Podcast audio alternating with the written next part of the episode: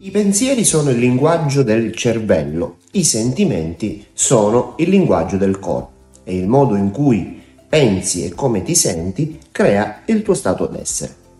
Nessuno cambia finché non cambia la propria energia. Nel momento in cui inizi a sentirti completo in segno di gratitudine, inizia la tua guarigione.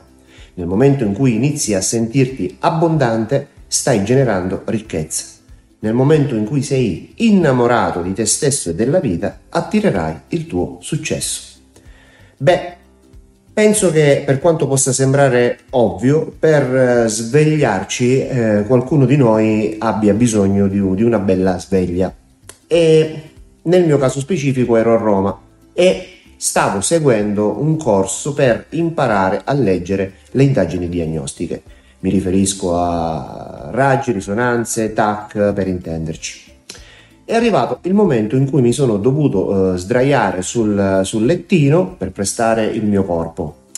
In pratica eh, facevamo l'indagine diagnostica, poi utilizzavamo il trattamento osteopatico viscerale sulla parte in questione e infine rifacevamo l'ecografia per vedere mh, cosa cambiava davvero nella mobilità di quell'organo e dei tessuti intorno e i risultati erano strabilianti. Se non fosse che quando il medico ecografista fece l'ecografia alla mia tiroide mi disse Andrea c'è qualcosa che non va, ma hai mai fatto un'ecografia alla tiroide?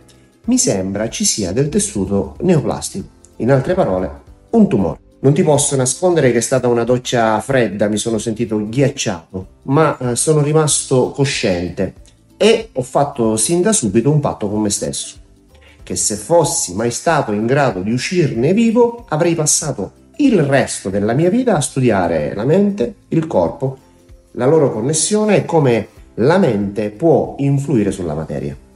Stiamo uh, parlando in modo molto semplice del tuo sistema nervoso che è e può diventare il più grande farmacista del mondo. Questo accade nel momento in cui le persone iniziano a comprendere e a comprenderlo e si concentrano su questo, così che la salute e il benessere possono essere e diventare contagiosi allo stesso modo delle malattie. Ecco perché mi piacerebbe vedere il mondo più amorevole, più pacifico, più sano perché quando credi in te stesso, credi nelle possibilità ed è quando smetti di credere nelle possibilità che smetti di credere veramente in te stesso.